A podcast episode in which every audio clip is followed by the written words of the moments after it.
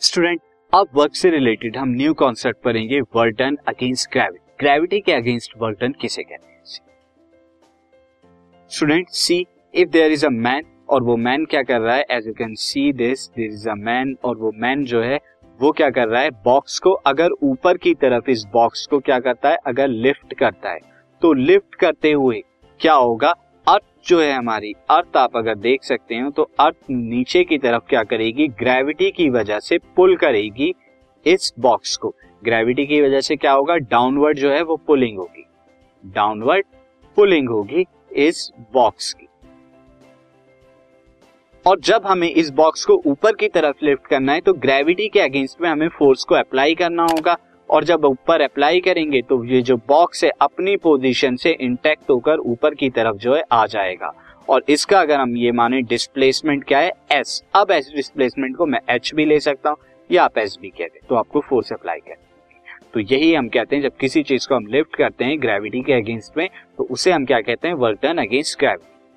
अब इससे रिलेटेड हम देख लेते हैं कि क्या चीज होती है। Now see, when we pulls और lifted any object then work is done against gravity. तो वर्क क्या होता है, ग्रेविटी के अगेंस्ट होता है। And the amount of work done is equal to the product of weight. Product of weight, weight यहाँ पर लेंगे फोर्स की जगह, product of weight of the body and the vertical distance through which body is lifted. Product of weight, wait का किससे, vertical distance, जितना आपने ऊपर की तरफ एच जो लिया है, एस आपने, वो होता है। तो यहाँ पे क्या होता है, वर्क डन बराबर क्या हो जाता है, वेट ऑफ बॉडी जो कि एम इंटू जी होता है, मल्टीप्लाइड बाय वर्टिकल डिस्टेंस जो कि एच के बराबर होता है। तो यहाँ पर ये वर्क डन का जो है फॉर्मूला आपका ये बनेगा, W is equal to M G into H. ये आपका यानी एम जी वेट, एच आपकी किस हाइट तक आपने वर्टिकल डिस्टेंस ऊपर तक उठाया, ये आपका होता है।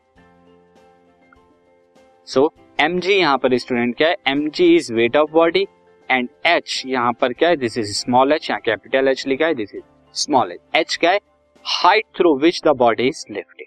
अब मैं आपको इस पर बेस्ड एक न्यूमेरिकल भी बता देता हूँ student. See the numerical, numerical is calculate the work done in lifting twenty कितना twenty thousand K G through a vertical height of twenty metre by a crane. एक क्रेन को एक वेट जो कि ट्वेंटी थाउजेंड के जी है, इस wait को उठाने के लिए ट्वेंटी मीटर ऊपर तक कितना उसे वर्क डन करना होगा।